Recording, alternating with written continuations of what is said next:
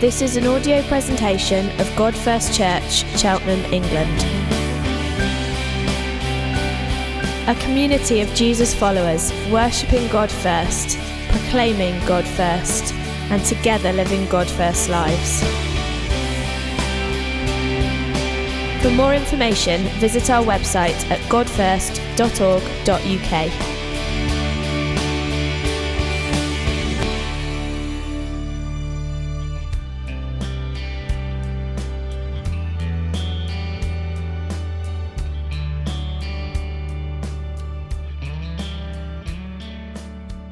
good to have you here. Um, we're in a series on the Sermon on the Mount, um, life in God's kingdom under God's good rule. Uh, we've been hearing how Jesus has exhorted his followers to the righteousness or the rightness of heart that flows from a new heart that God creates in his people. Uh, by the transforming power of his forgiveness and outpoured spirit. We, we, we've been hearing how uh, in the Old Testament the, the, the, the promise was that God was going to move people to, to live the, the, the, the, right life under the kingdom, not by kind of trying harder, doubling your efforts, but He was going to do something in the hearts of ours. And He was going to do that, uh, it says in Jeremiah, by forgiving, our, forgiving us. And in, in Ezekiel, it says by pouring out His Spirit on us. So that's, that's kind of like Jesus' kind of mandate. And He, he comes preaching uh, uh, the kingdom of God and he comes preaching how to live the good life. And, and, and Jesus being Jesus, I don't know if you ever listened to kind of uh, the thought for the day on Radio 4 or, or on Radio 2 or whatever. I mean, they're very nice, aren't they? But I mean, Jesus, I don't think would be allowed to be on Thought for the Day.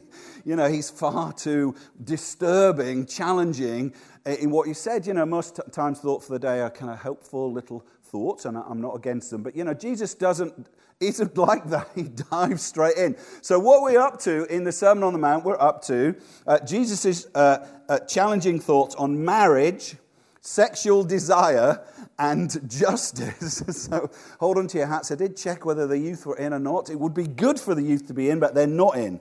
Uh, but anyway, so let's, uh, let's dive into that, and then I'm going to pray because we're absolutely going to need uh, God's help. Okay, so Jesus there's a series of six things where Jesus says, You've heard it said, and he mentions the Old Testament uh, or something that's been written or people's understanding of the Old Testament laws, and then he says, But I tell you, and he kind of takes it upstream into the heart. So that's where we are. So Matthew 5 27, it says, You have heard it said, You shall not commit adultery. But I tell you, anyone who looks at a woman lustfully has already committed adultery with her in his heart. If your right eye causes you to stumble, gouge it out and throw it away.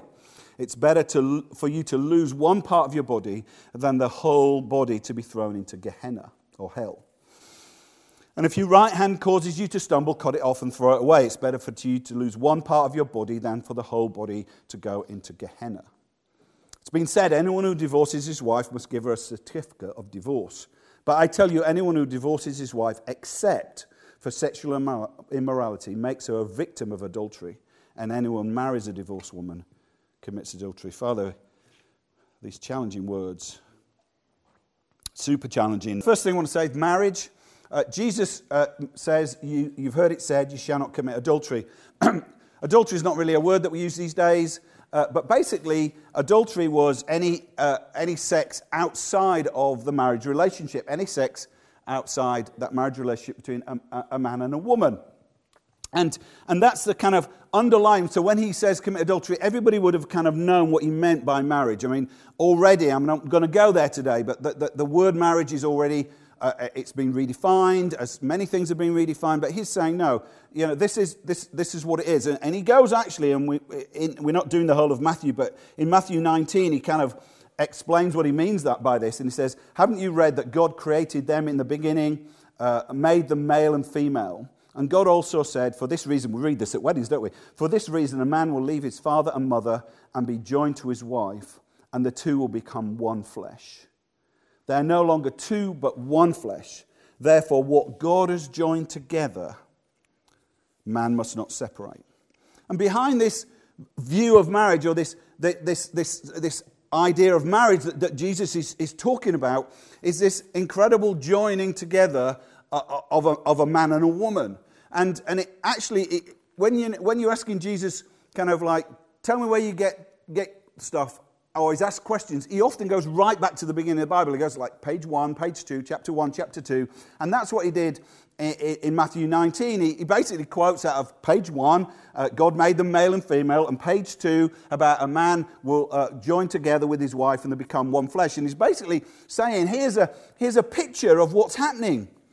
This picture of this, this man and wife, this marriage uh, image, husband and wife, is, is a picture of something really very profound. And if you've been to a wedding, though I've spoken, I often spoke about this, but it's a picture of heaven, uh, which is not like some place up in the sky, but is where, where God dwells, and earth, which is where we dwell. And, and, and, the, and at the beginning, it says God created the heavens and the earth, and the heavens and the earth were, were together, they were one. God, it says, dwelt in the Garden of Eden. He, he, he, dwelt with humanity. And there was a oneness, but actually, that later gets separated. It's a picture of, of God and his people. And it's a picture of, if you read the, Old, uh, the New Testament, it's a picture of, of Jesus and us, his bride, his church. So, so we've got in this imagery of marriage, we've got this really important thing. This isn't just some social convention that Jesus is saying, be careful with. He's actually saying this is an image of, of, the, of, of the good news of what's happened. That God and man have got separated by a thing called sin, and, and they've been separated, and Jesus is going to come and bring them back together in this incredible connection that's not just like I go on the Get Connected course and get become a member or join or serve in a row. No, you, you kind of joined with Jesus as like a husband. He's, a, he's the, uh, the bridegroom and we're, um, and we're the bride. And that's like this incredible thing. And so, the, so Jesus says, like, don't mess with this. This is really a, a, a, a really precious thing. It, it, it image, images something that's really precious. Don't mess with this.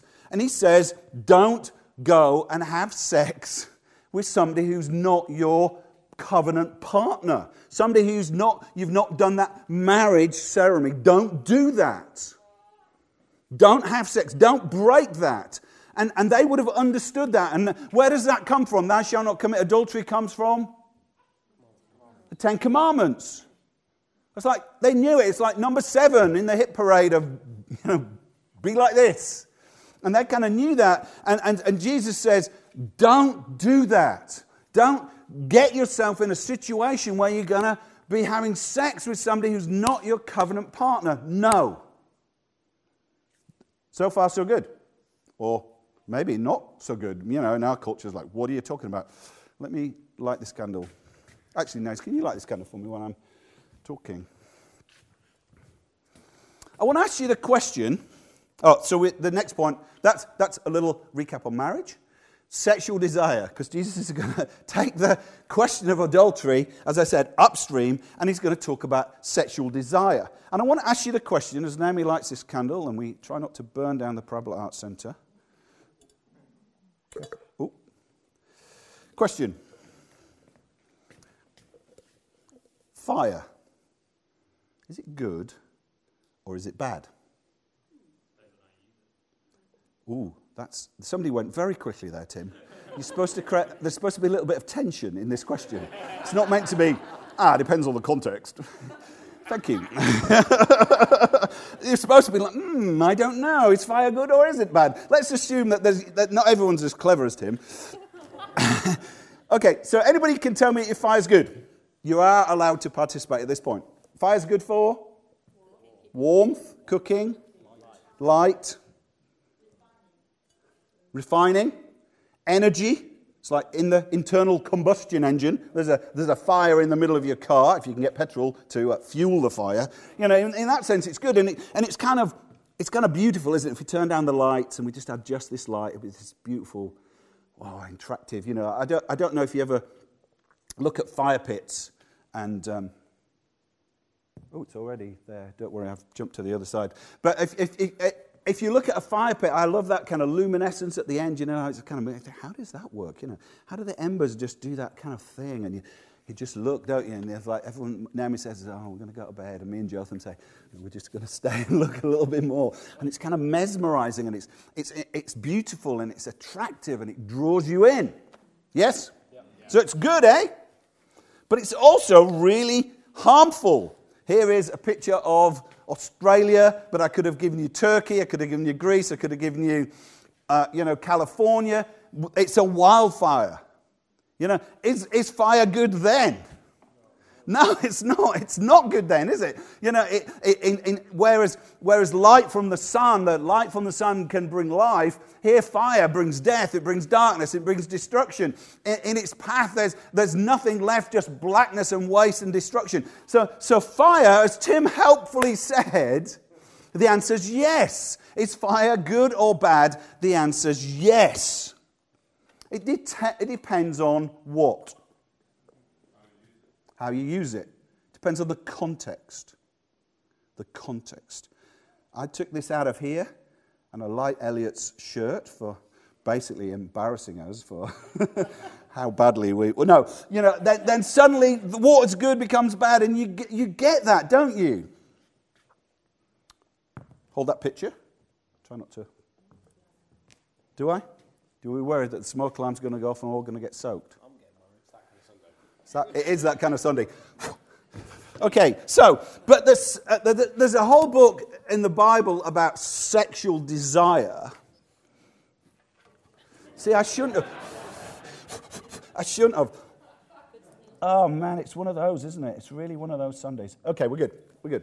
Okay, so uh, there's a song, in, there's a book in the Bible called, about sexual desire called the Song of Solomon or the Song of Songs, and it does this incredible link between love, sexual desire, ardent love is the actual phrase, and fire. Here it is. Ardent love, passionate love. Oh, we don't use ardent these days, do we? Passionate love is unrelenting over the grave. In other words, it just cannot be stopped. It's inevitable.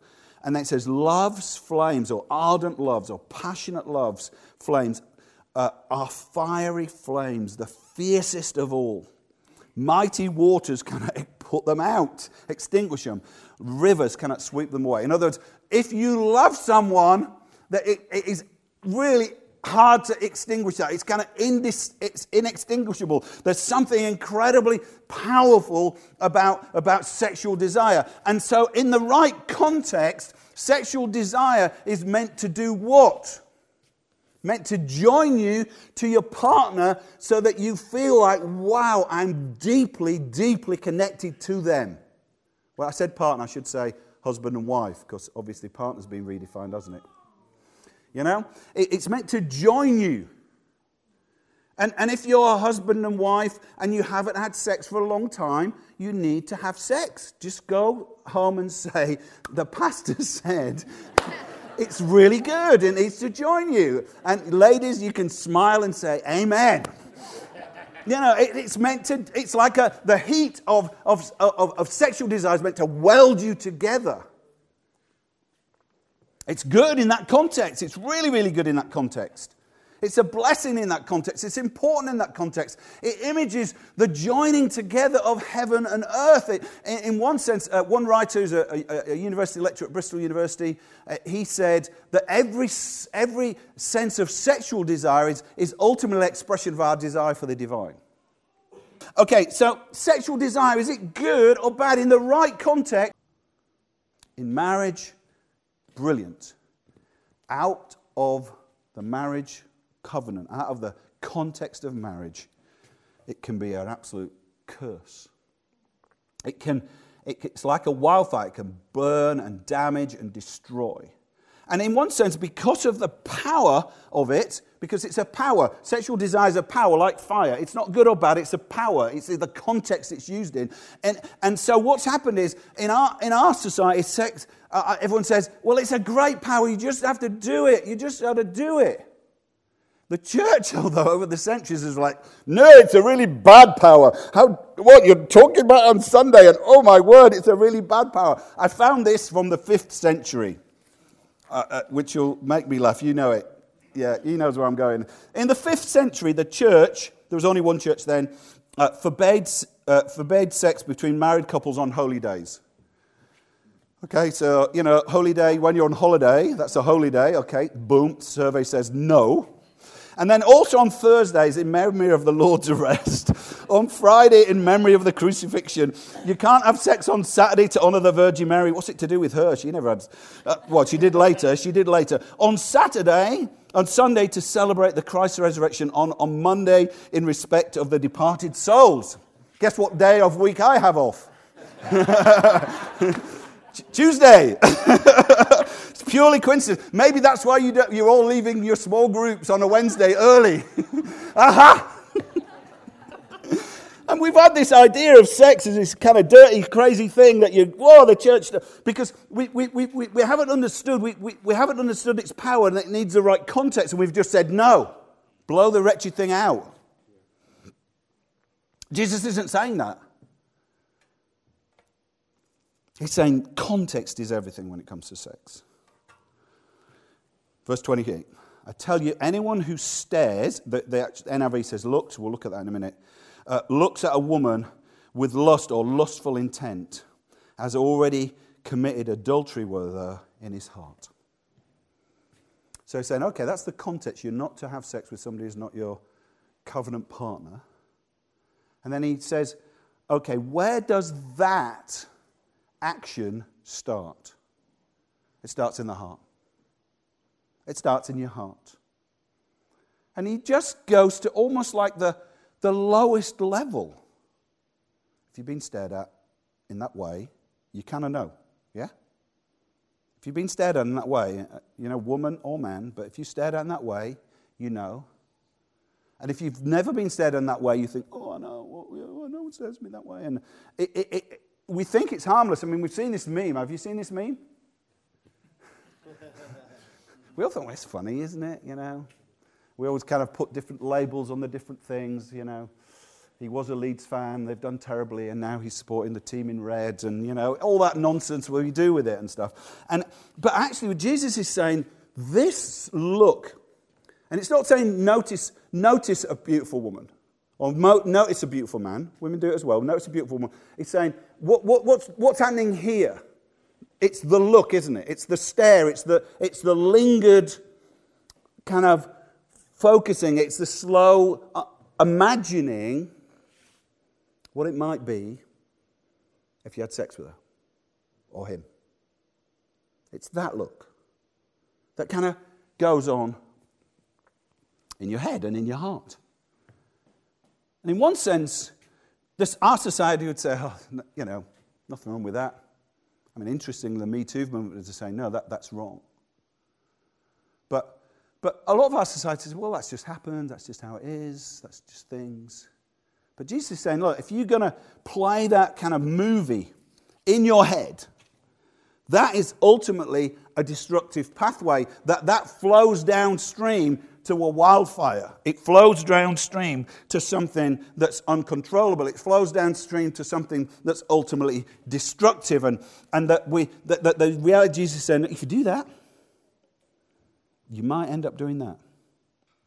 And even if you don't, it's ultimately destructive. Solomon, who, as Christopher told us uh, a couple of years ago, had lots and lots of wives and lots and lots of sex, said this Do not lust in your heart after her beauty or be captivated with her eyes.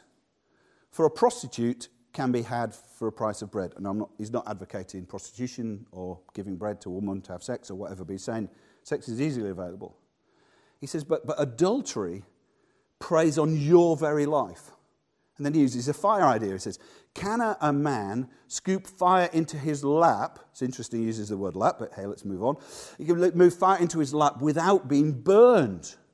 Can a man walk on hot coals without his feet being scorched? What Jesus is, uh, what, Pro- what Proverbs is saying is, this is fire, and if you let it out into the wrong context or just play it in your mind, it's actually going to do something destructive to you, and it might ultimately do something destructive out there. And Jesus, like, seems to then go completely because our society says what you do in your own room, what you do in your own mind, it's completely your own thing.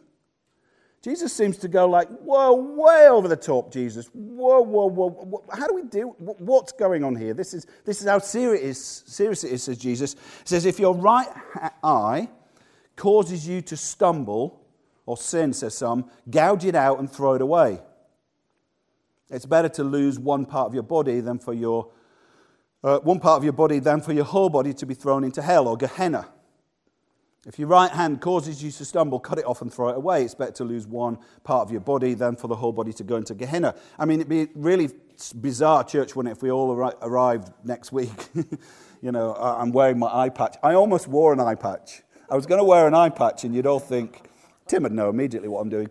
But, you know, I was going to wear an eye patch, and just to think, like, oh, what's he doing? But I thought, no, that would be just ridiculous. You just think it's a pirate talk. but it sounded like, Jesus, whoa, whoa, whoa, what's going on? You're basically saying if you're doing that, it's like your whole, you, you, you end up, your whole body's going to be thrown into Gehenna, into hell. Let's, let's double click. What does he mean by Gehenna? There's five sermons in here. But here's one on, here's a, a two second one on Gehenna. Gehenna is the word we use for hell. Gehenna was a valley outside Jerusalem. It was on the side where the, as the, as after the sun had been overhead, it was quickly in shadow. So it was a dark valley outside Jerusalem. Uh, it's called the Valley of Hinnom. Outside the city walls of Jerusalem. And what used to happen is when Israel was at its lowest point, the people of Israel used to slide outside the city at cover of dark and have sexual worship. The, the, the, the, the, gods that they worship were called Baal and Astra. Astra is like shaped like a phallus. Astropoles, that's where you read it in the Bible. And, and Moloch. Who, who, uh, and, and they'd go and they, they'd go and basically go out of the city and have sex. And, and, and what they do some, sometimes when it got incredibly worse is that they would take their children and offer them as sacrifices in the fire to a god called Moloch. And that's, that, that's a drawing. I, I had to work really hard to find one that I could show. Jesus is saying if, if you are casual with your sexual desire, it's going to lead you to that dark, horrible place.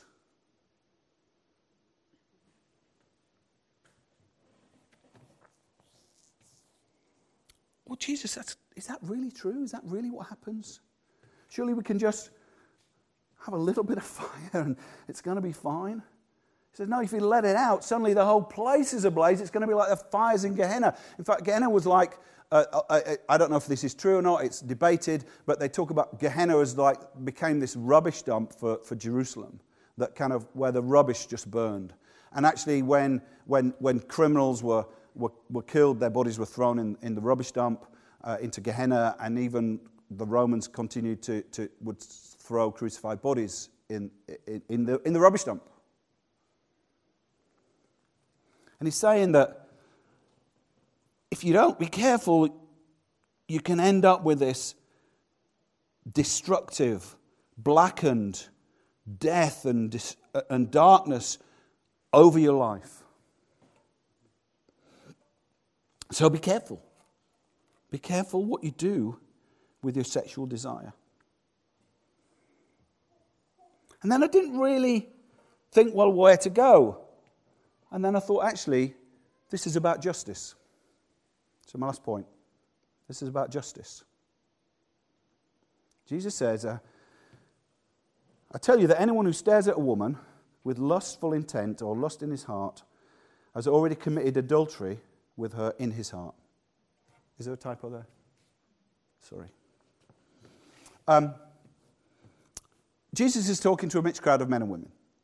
He's not just talking to 12 guys. That comes later. That's chapter 10 in Matthew. So there's not 12 guys, 12 disciples. He's talking to a mixed crowd. And it's not that women never lust. It's not that women don't have sexual desire. It's not that, that women can't have, do the look. But there's something about the other gender, the men, that he wants to, to nail here. Because there is one gender, isn't there, that's taken sexual desire and used it to oppress and dominate the other gender. Yeah? I'm not saying anything that you don't know. Jesus is almost addressing the, the culture about guys, if you just let your the wildfire of your sexual desire what's going to happen is it's destructive for you internally. It's like coals in your lap, but it's also destructive to society. There's a kind of elephant in the room here pornography. I bet you're glad you came, aren't you? Happy, happy. I tried to put some funnies in, but man, it's a t- pornography. Ray Ortlund, in his, in his new book on uh, uh, uh, the death of porn, says this Pornography has taken advantage of every technology from videotapes to the internet and smart mobile phones. Pornography has moved from the uh, uh red light district and the top shelf onto your living room TV, your office laptop, and now to the phone in your jeans pocket. If you wanted to Look at pornography just means it's drawings of, porno, uh, of prostitutes. That's what it means, literally, the word. If you want to look at when I was a kid, if you wanted to get pornography, you would have to go to a shop and buy it off the shelf. And obviously, if you're a kid, then they weren't allowed to sell it to you. Excuse me, I didn't go look at, didn't go buying pornography. I'm just saying what would happen if you wanted to. Goodness me, you know. And, and you'd kind of have to go and ask could I have that or whatever? And they say you're not old enough and whatever. And, and there'd be these magazines that you had to look at. You know, Playboy magazine started in, in the kind of early 1960s, and you'd, ha- you'd kind of have to, to look at that. Or if you wanted something darker, that you, occasionally on the high street there'd be this thing called this pri- the private shop. Do you remember that? I'm not, I'm not saying if you remember it, you went to it. I'm just saying, you remember it and thought, what was that? I said to my mum, what's a private shop? She said, it's private. Okay, Mum. Thank you. But porn now is in your hand, it's in your pocket, it's, it, it, it's in your available. It's in your kids' pockets. It's in the school kids' pockets. It's available, it's there. It's, it's like as if we say to every kid, Well, why don't you just go around with this lighted candle and stick it in your pocket? You're going to be fine. You're not going to get burned. You're not going to get damaged. It's not going to catch anyone else. You just say, health and safety. But we all walk around with them in our pocket.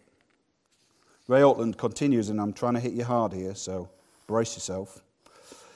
He says, let's face what a porn site really is. When you log onto a porn site, you're standing in the doorway of a big, dark, a big room, semi darkened. There are many sexual predators in there mistreating women and children. Those precious people are being humiliated, they're being tormented. The victims who look like they're having fun are faking it because they'll be punished even more if they don't perform on command.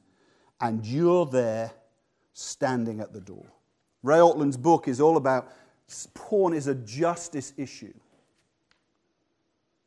It's not just a little bit of titillation. I'm over 18, click, I'll be fine.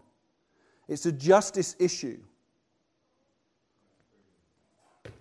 The wildfire of the global sex industry has thrown 12.3 million people, including 2 million kids, into the fire.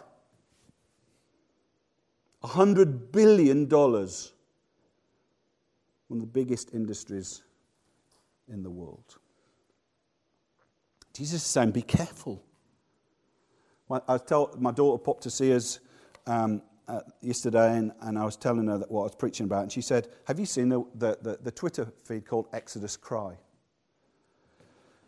Here's two. I just clicked follow, and these are the two that came up. One on the right, I think it's there. Most porn ends up with women not only being presented as victims of violence, but often presented as the victims of violence who love it. I was talking to a school teacher, not in Cheltenham. She works uh, down on the south coast. She said, the kids in her school, it's just blowing them away, messing them up. She works in a boys' school. She said, boys think the way to have sex is that you need to be choking or slapping or suffocating this, this woman. And she's supposed to like it. And then girls are seeing this and thinking, I don't want to be with a man. I must, I probably want to be with a woman. Because a woman's going to be understanding and sensitive. I don't want to be with a man. Exodus Cry says we're in the midst of the largest unregulated social experiment in human history. And it's a justice issue, and it burns us, and it burns our kids, and it burns women. I'm going to put two graphs up and make no comment.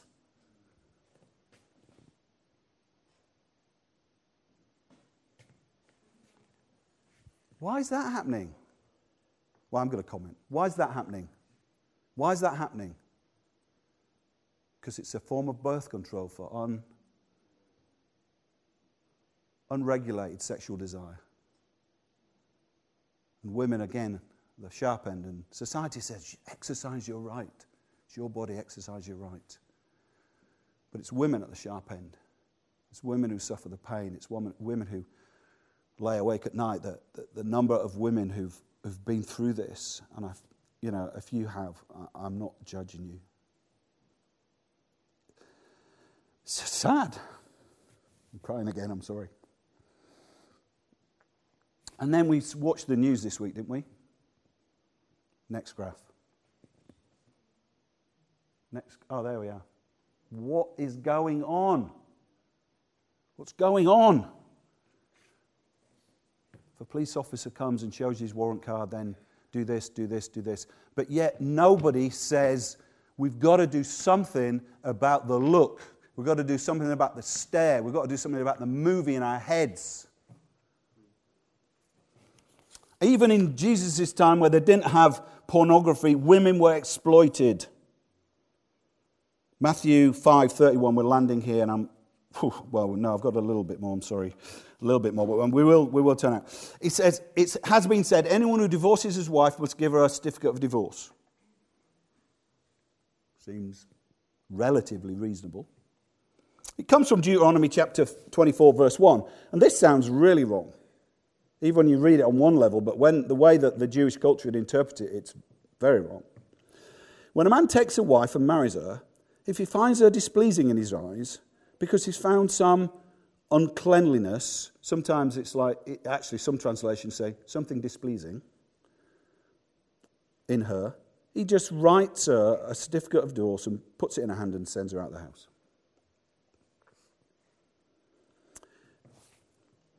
That was basically saying if a, if a woman commits adultery, she breaks the covenant relationship, you're allowed to divorce her. And later on, Jesus says, I, I allowed you that because your hearts are hard. What had happened in, in, in Jewish culture was, if, if I mean, I, have read different things like, if, if a man just decided, I'm, I'm tired of my wife, you know, she's burnt the toast, she's not pretty anymore, I'm going to trade her in, you could just say, You're gone.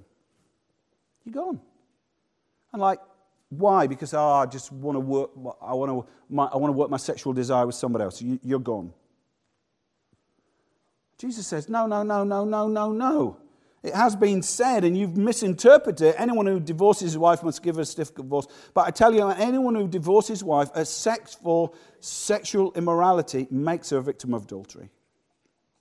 In other words, women were being, uh, women were being just divorced, and in the end, they weren't just like they were cast out as non people of no rights, no money, and they were just being disregarded. And Jesus is saying, Don't do that, men.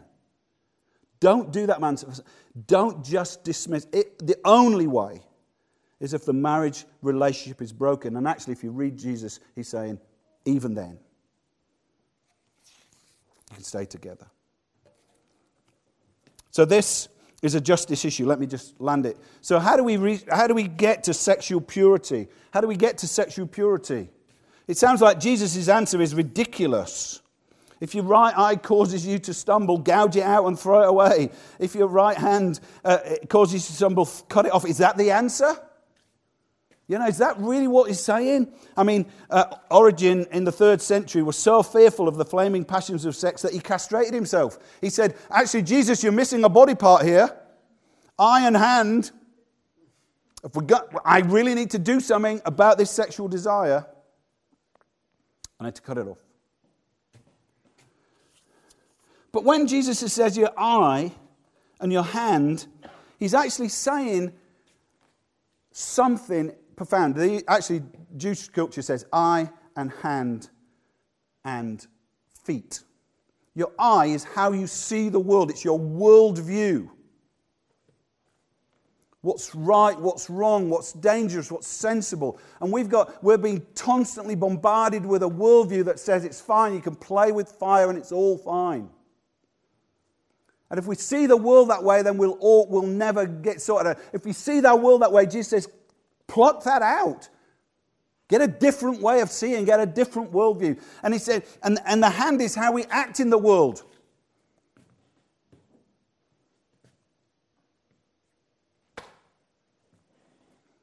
Change your worldview and change how you act and change what you're doing with your eyes and change what you're doing with your hands and change what you're really saying, what you really believe.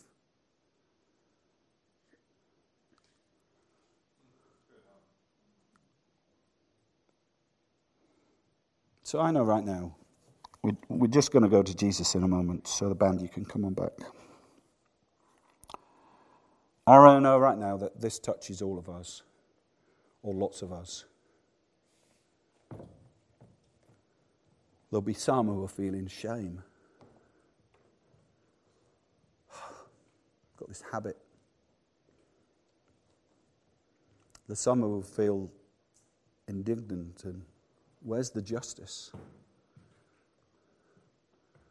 And we'll all be feeling trapped,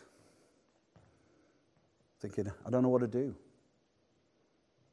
We sang the song. Andy didn't know we were going to talk on this. I see strongholds coming down. I see Jesus reaching out. Jesus is reaching out. This is not too hard for you to stop the look. It's not too hard for you to, to, to, to say, I'm going to have the, the fire in its safe place. I'm going to have sexual desire in its rightful place. Because Jesus is reaching in.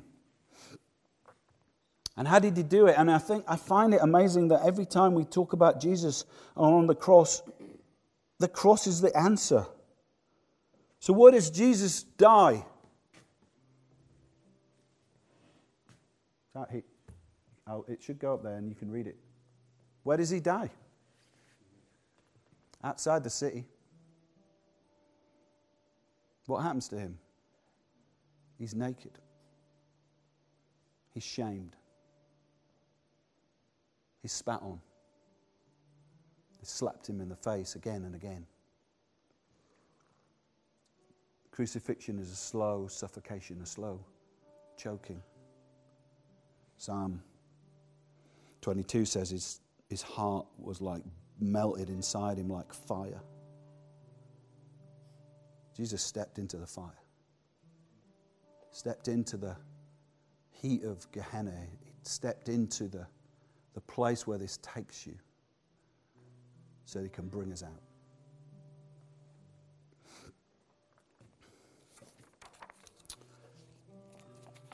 Now, you're probably nervous at this point.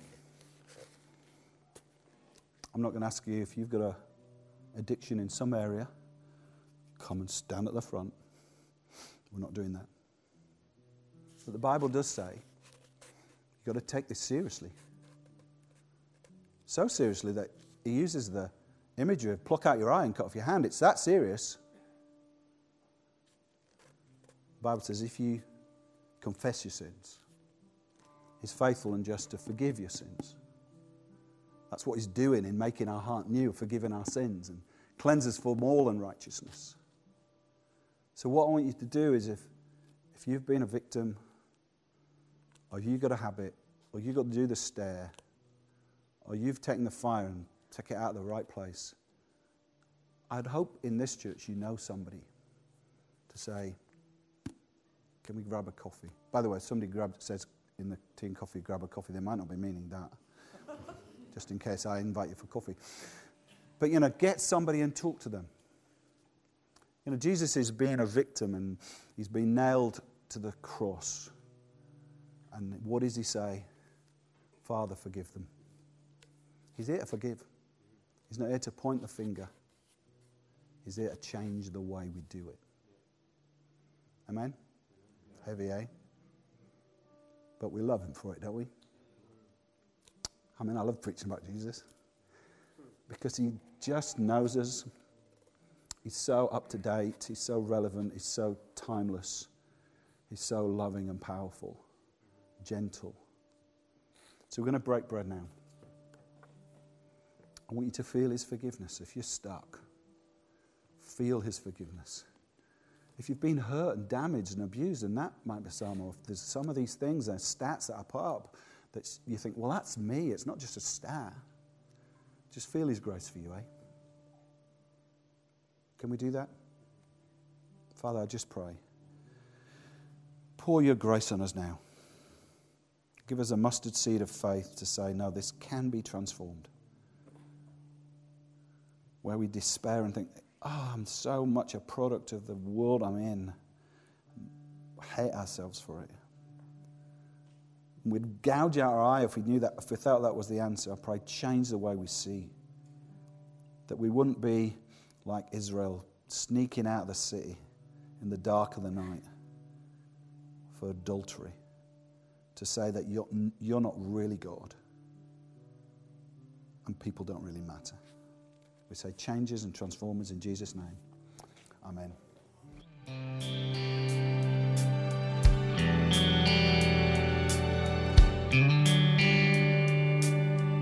For more information, visit our website at godfirst.org.uk.